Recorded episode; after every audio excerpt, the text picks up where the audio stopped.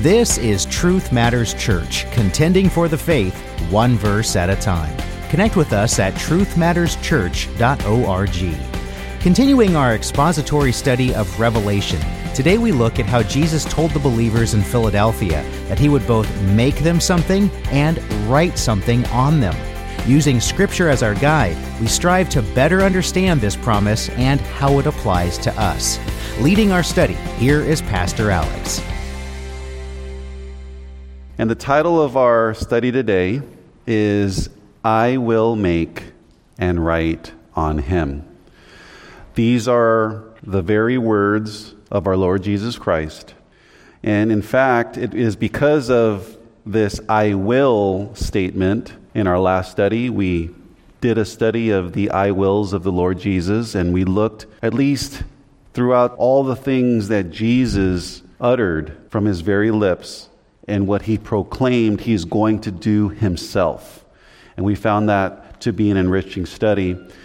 And part of the things he's going to do is he's going to make something and he's going to write something. And I'll give you guys a little clue that's going to involve us.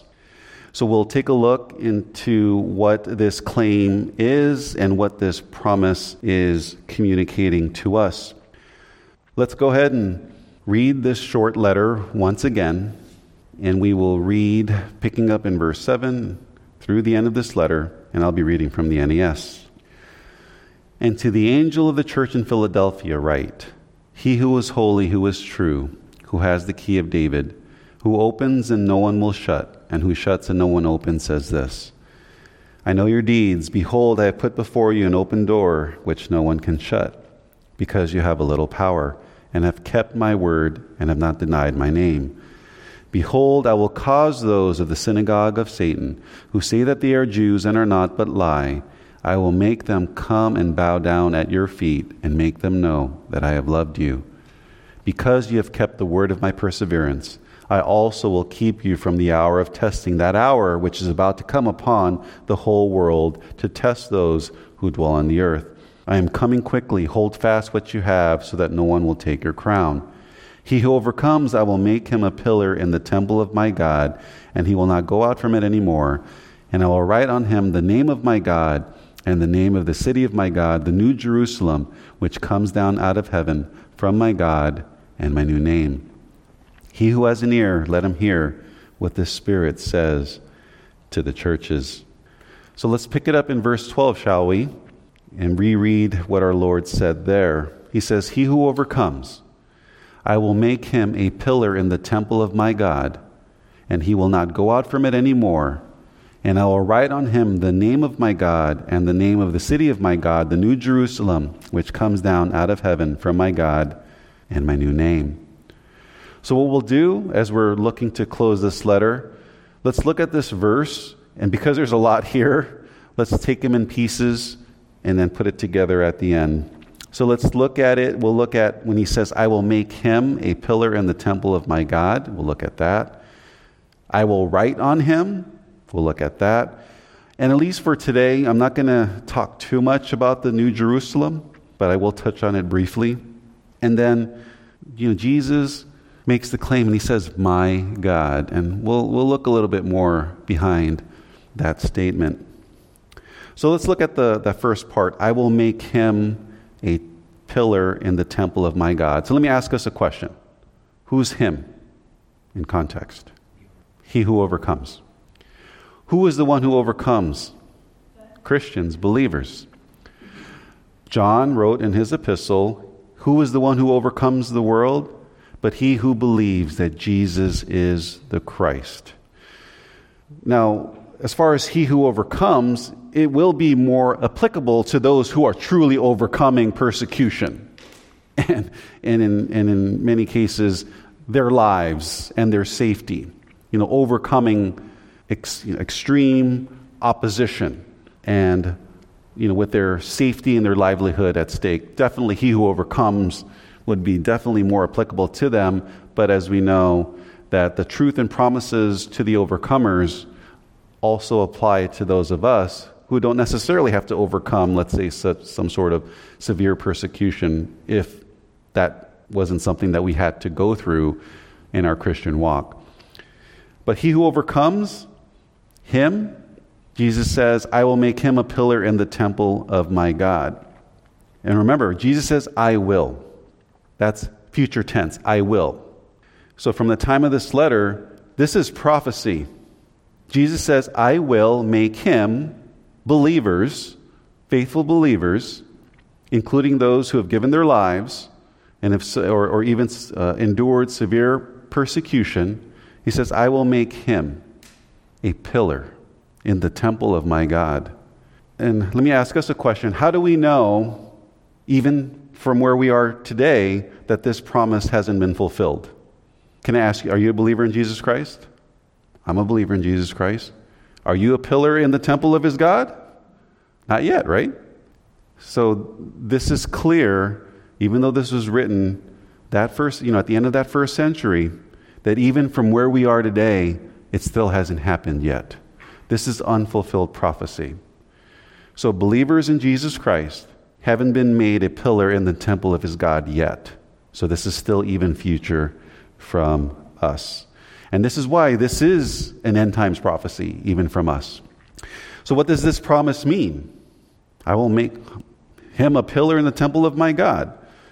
So, we're going to do what we're going to continue to what we've been doing all along, and we're going to exposit this claim using Scripture. So, let's look at this claim, and we'll look at the Greek word for pillar. So, pillar is stulos. And pillar or stulos is only used four times in the New Testament, and it's used twice in this book. So, you know how it's interpreted pillar in the English? Now, stulos can actually mean a pillar, like a something that's holding up a building or a construction. That can be a stulos. So it, can be something that's supporting something, but when it comes to Scripture, the four times that stulos is used, it wasn't used to describe an actual physical building. And I want us to look at the other three mentions of stulos. And what we're going to see is at least stulos, when it's used in the New Testament, it's used figuratively. So if Scripture is going to use it figuratively, we need to understand it figuratively, but it's going to point to a literal fulfillment, and we'll see what that means. But first, let me show us the other uses of stulos in the New Testament. In Galatians 2, verse 9, Paul writes there, he goes, And recognizing the grace that has been given to me, James, Cephas, and John, who were reputed to be pillars, who were reputed to be stulos, gave me and Barnabas the right hand of fellowship, so that we might go to the Gentiles and they to the circumcised. So in Galatians 2, stulos was associated with the apostles who were reputed, who were thought of to be pillars. So, James, Cephas, and John, Paul calls them, or their reputation was, they were pillars or they were stulos. And in that capacity or in, that, in their influence, they gave Paul and Barnabas the right hand of fellowship so that they might go to the Gentiles and they to the circumcised. And as you recall, there, there was a moment in Paul's ministry where there were some questions whether or not the gospel that he was bringing and preaching, you know, there were some questions whether or not that was the gospel of our Lord Jesus Christ. So there, there had to come a time when Paul had to bring his message before the apostles who were there from the very beginning with the Lord, and he explained to them the gospel that was given to him and the task that he was given to do. And in that interaction, they accepted him. The original apostles and, and the, the pillars of the original you know, disciples who became apostles, and here we also have including uh, James, accepted Paul and endorsed, you know, basically gave him the right hand of fellowship. So now the question is okay, we have James, Cephas, and John who were reputed to be stulos, pillars of what? Let's look at 1 Timothy to answer that question. And Paul writes to Timothy uh, in 1 Timothy 3, verse 15, he goes, But in case I am delayed, I write so that you will know how one ought to conduct himself in the household of God, which is the church of the living God, the pillar, the stulos, and support of truth. So in 1 Timothy 3, stulos or pillar is associated with the church of the living God, the stulos and support of truth. So here you can see on the deck, the church of the living God equals the stulos and support of the truth.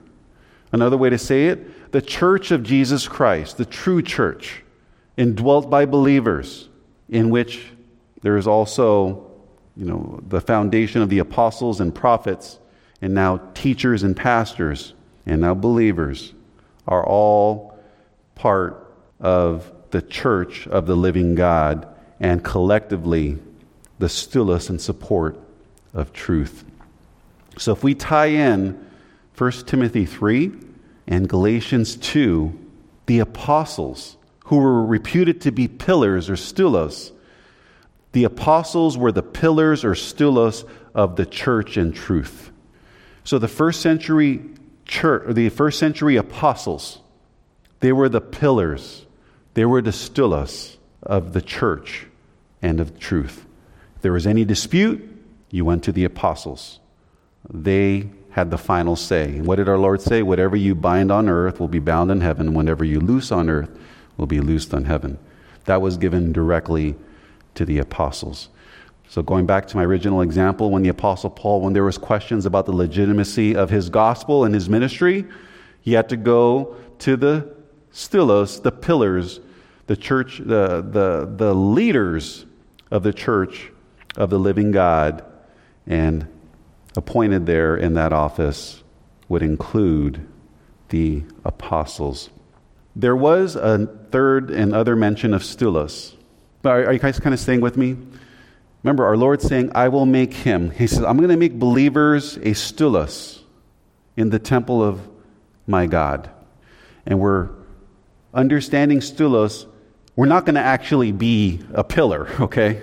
Support, like holding a construction of a building. This is used figuratively, and it was used figuratively to describe, in this case, let's say the apostles who were the stulos of the church and of truth, of the church of the living God.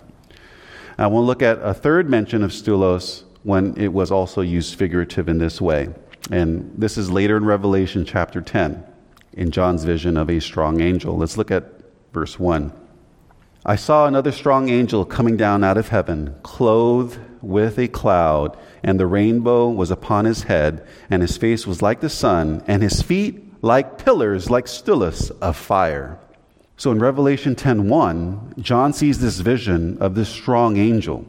And when he describes this angel's feet, he describes it like stulos of fire. And it kind of reminds me of our Lord Jesus' burnished bronze feet in Revelation 1 that was made as a fire burned in a furnace. But the point here in this third mention of stulos, it's describing the feet of these, this strong angel that is holding him, him up and supporting him. So here's my case in point, at least when it comes to stulos.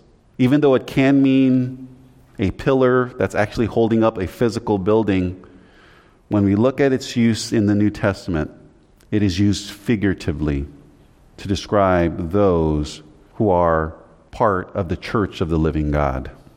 So, with that, the if we were to look at the other three mentions of stulos in scripture it's either it was attributed to the apostles as pillars of the church in truth and it was also attributed to a strong angel's feet as pillars as of fire. So with that i want to ask us a question.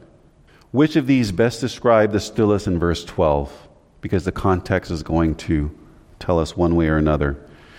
Will jesus make believers just like the apostles, as far as being pillars of the church in truth? Or will we be like strong angels with feet as pillars as of fire? So, this promise, Jesus is going to make believers as pillars of the church and truth. We're going to be thought of, we're going to have a reputation of being a stulos of the church and truth. Do you ever wonder what our Lord thinks of you? and we're like, yeah, well, uh, actually, you probably hope he doesn't really think of you because we're still unredeemed. We, there's still a lot of work to do in us. But wouldn't it be pretty cool if our Lord thought highly of you and thought highly of me as pillars of the church and of truth, which is true?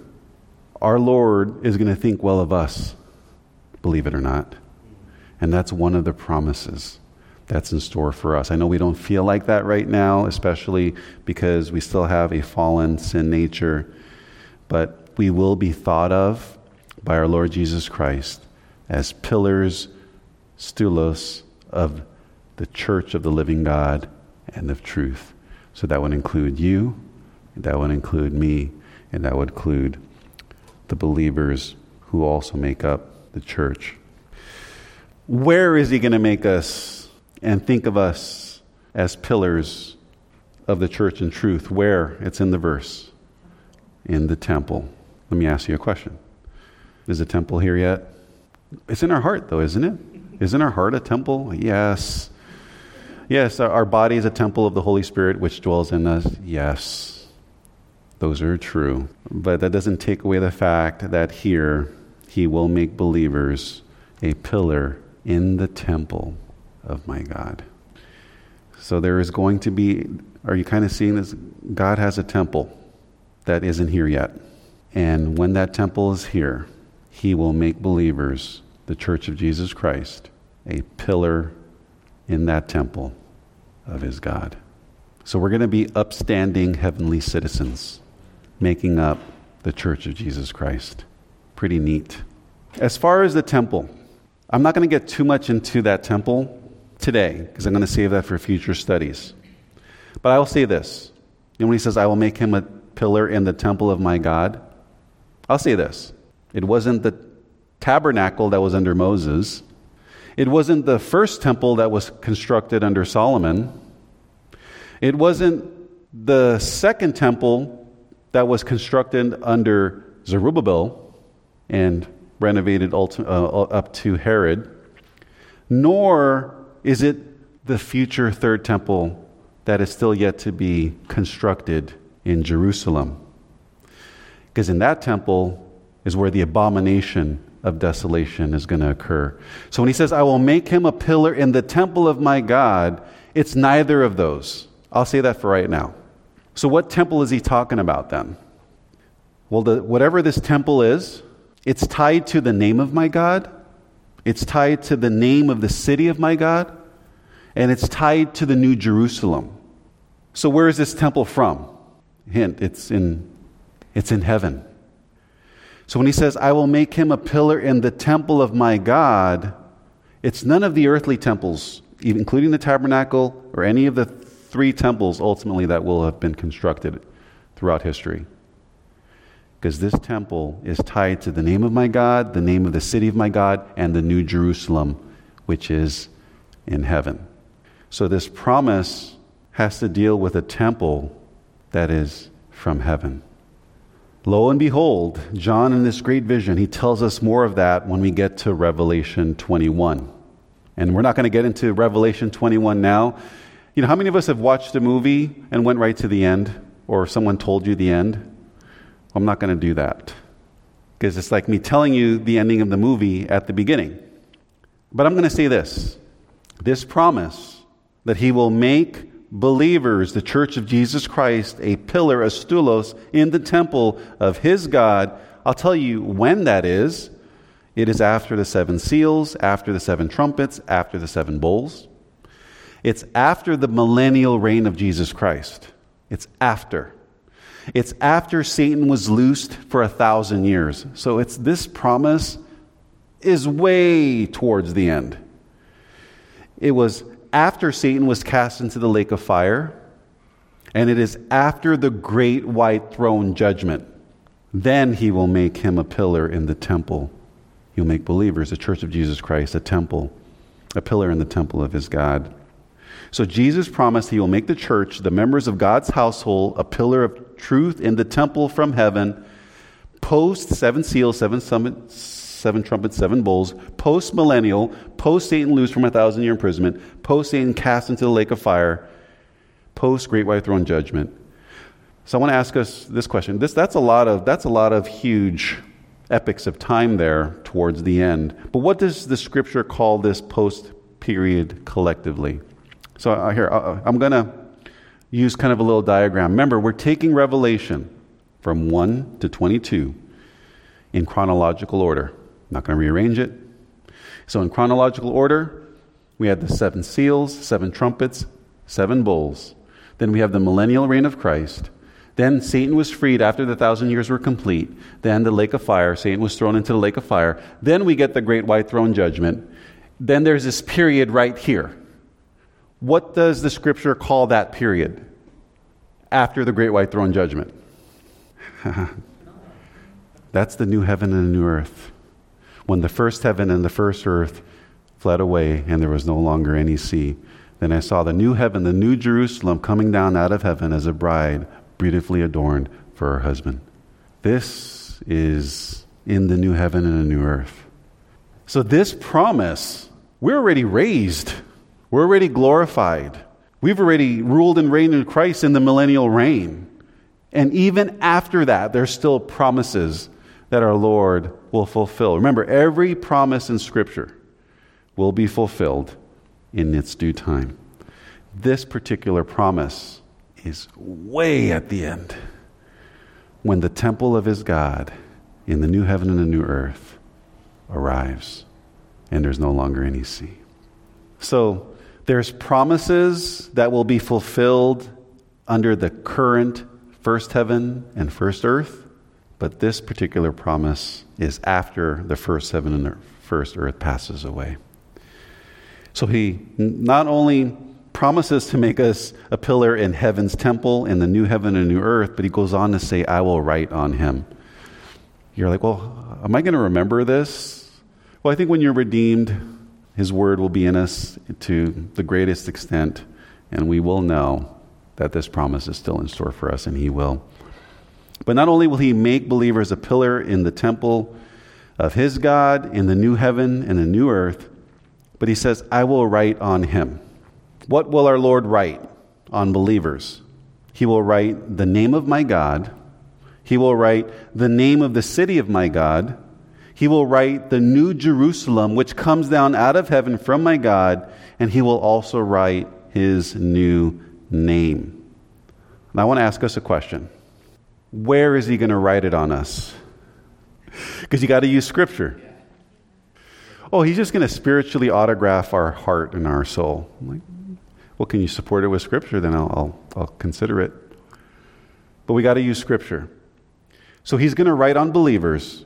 Not only is he going to make believers pillars, you know, in the church of Jesus Christ, in the new temple, when the new heaven and the new earth is here, but he's saying he's also going to write on believers the name or onoma of his God, the name or onoma of the city of his God, the new Jerusalem of his God, and his new name or onoma given by his God. So this is also in a new heaven and a new earth. He's going to write on believers something. We got to use scripture. And my question is where? On what part of the body or soul is he going to write these things? So, write is grapho. We've covered this briefly. And it's used 66 times in the New Testament. When he says, I will write, literally write, inscribe. It's used to describe anything written down. Uh, the scriptures, the grapho, was written, recorded by the holy prophets and apostles and those associated with them, wrote it. They grapho literally means to write. And he's saying he's, so he's literally going to write something. And he says, I'm going to write on him. So what I did was I looked at all 66. I go, okay, when did God or any person of the Godhead write anything on a person, whether it's their body or their soul? And there was only one. So, okay. So out of the 66 mentions of grapho, when did God or any persons of the Trinity write something on someone, on a person or a being. And it was in Revelation 14 verse 1, and it was concerning the 144,000 sealed Jews. So let's see what that tells us. Then I looked, and behold, the Lamb was standing on Mount Zion, and with him 144,000, having his name, his onoma, and the name, the onoma of his father, written, grapho, on their foreheads. Now, staying true to our rules of engagement, are you or I part of the 144,000 sealed Jews? Well, the first question is Are you Jewish? Then, if it's no, then it's not you. The next question is okay, if you are Jewish, did you, are you virgin? Jew? Have you defiled yourself with women? If the answer is you have, that's not you, because these kept themselves chaste. But what I want us to get here is here we see that the 144,000 are with the Lamb, the Lord Jesus Christ. They were standing on Mount Zion, and those 144,000 had his name, onoma, and the name of his father written on their foreheads. This is the only time, or the only time in Scripture, where we see God or one per, or any person of the Trinity involved in the writing of his name or his authority on a person or persons. And in this case, it was 144,000 sealed Jews who had his name and his authority, his onoma, and his father's written on their foreheads. So this is a deduction. If you were to ask me, okay, Alex, when do you think, or where do you think our Lord will write on us the name of his God, the name of the city of his God, and the New Jerusalem. Well, I'm like, well, if I'm looking at the 144,000 sealed Jews, and it was written on their foreheads, if you were to ask me, I believe he's going to write on our foreheads as well. But they were written before the new heavens and the new earth, correct? Because 144,000 were sealed under the present heaven and the present earth. But we're not going to get that until after Maybe that ties into the he who is first is last, last is first kind of mystery. But just know that the church of Jesus Christ won't have the name or the city uh, of the name of the Father and the New Jerusalem written on us until the new heaven and the new earth. And if you ask me, I believe it's also going to be on our forehead as well. So, with that, I'd also like to touch briefly on the New Jerusalem. Now, I do want to touch briefly on the New Jerusalem, just briefly. And again, I also won't delve too much into that. But I do want to make a few comments on the New Jerusalem, at least today. In verse 12, the temple in the city, um, or in the city of my God, our Lord says, is the New Jerusalem. So if you're taking notes, the city of my God is the New Jerusalem city of my God is the New Jerusalem. Sometimes it's called the city of my God or the city of God, or it's called the New Jerusalem. They're talking about the same thing. There aren't two cities here. When it says the New Jerusalem, new, kainos in the Greek, when you look at kainos, this New Jerusalem, it speaks of something that's surpassing in quality. It's something of a, a new kind. It's like this freshness. So, this kainos Jerusalem we can contrast it with the old Jerusalem that existed on earth. So when it says this kainos Jerusalem in this city of God, it surpasses in quality to the old the city of God here, or the, that's also associated with the Jerusalem here. So this kainos Jerusalem, this new Jerusalem, it's something different, it's something better, and it's something that has never been experienced yet. So, just like, and here's where I'm starting to ponder these things. Just like the earthly tabernacle was a shadow of the true tabernacle, which is in heaven, or the true temple, so is the earthly Jerusalem a shadow of the true city, the new Jerusalem, the kainos Jerusalem that is in heaven and is to come. So, what's happening in the physical is just a shadow of what's happening or what's what's a reality in the heavens or in the heavenlies. And I've mentioned this before. Whatever happens or in the physical, it began in the spiritual and it is manifesting itself in the physical. So, in that same way, when God, through Moses, gave the people of Israel the law, including the instructions of the earthly tabernacle, now could, the, could they modify the instructions? The people of Israel? No. They had to build it exactly as was given to them by God through Moses. However, the, the temple was constructed, including the furnishings and everything, because that was a shadow of the true tabernacle which is in heaven. And in that same way, the, the Jerusalem, which God Himself has decided to call by His name, and why he called out the people of Israel as his own. The earthly Jerusalem, the reason why God did that and he chose them to be his chosen people, because that was going to be a shadow of the true city, the new Jerusalem, which is in heaven and is going to come. And I can take this further. So, what I'm saying is, whatever is happening, and you look at, you study the Bible, when God is working and, and working out his redemptive will and plan, he is giving us a pattern or a shadow of what is in heaven and it is to come. So when you look at it, you're like, okay, wait, why did, call, why did God call Abram to leave his father and to go to a land that he was going to show them, ultimately the promised land, and ultimately, obviously, in the most ancient of Jerusalem? Why did God choose, call Abraham to leave his family and promised and gave him the Abrahamic co- covenant to bless him, to give him descendants as numerous as the stars in the sky, and to give him land. Because Abraham's physical descendants on earth, they were, they were a shadow of the citizens of God in heaven. Another way to look at it, when you look at Abraham's descendants, and we talked about this in past studies, he has two types of descendants, Abraham. He has physical descendants, and he has spiritual descendants as far as of those who are of the faith. Who are Abraham's true descendants? Of faith.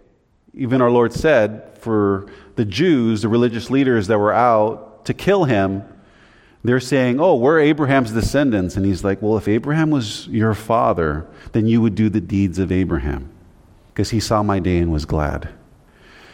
So, Abraham's true descendants are those who are of faith of Abraham. That was a shadow or a picture pointing to the true citizens of heaven that will make up this new Jerusalem. Are you guys kind of seeing this? What God is doing, especially from the call of Abram, ultimately to the people of Israel, and entrusting them with the oracles and giving them the laws and, and the temple sacrifices and, and the feast observances. These were all shadows of the eternal truth and reality that's going to come. Just like there was an old Jerusalem here, when the first heaven and the first earth and this old Jerusalem passes away, then a new heaven and a new earth with the new Kainos Jerusalem will come down out of heaven.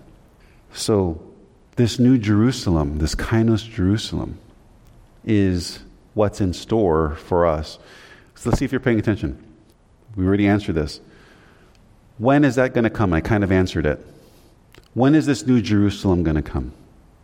Exactly. Which is the period called the new heaven and the new earth. So, this is also way. I mean, we've been redeemed at this time, resurrected We've been on earth under the millennial kingdom for at least a thousand years. And this is, that we still have the new Jerusalem, which is to come. But under the old Jerusalem, under the current Jerusalem, in this present heaven, in this present earth, our Lord still has prophecies to fulfill that was given and written in the prophets. And that would come from the promised Davidic kingdom. And being, you know, being the son of David and sitting on the throne of David and ruling and reigning with a rod of iron. But that's under the present Jerusalem, under the old Jerusalem, which in and of itself is going to pass away. But his kingdom is not. His kingdom will endure even when the new heaven and the new earth comes. It'll endure forever. It's amazing. Amazing. Thank you so much for listening today to Truth Matters Church.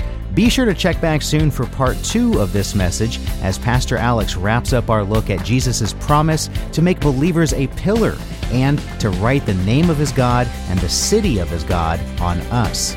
If you've enjoyed this expository study, consider joining us in person or online every Friday night. You can find out details at truthmatterschurch.org.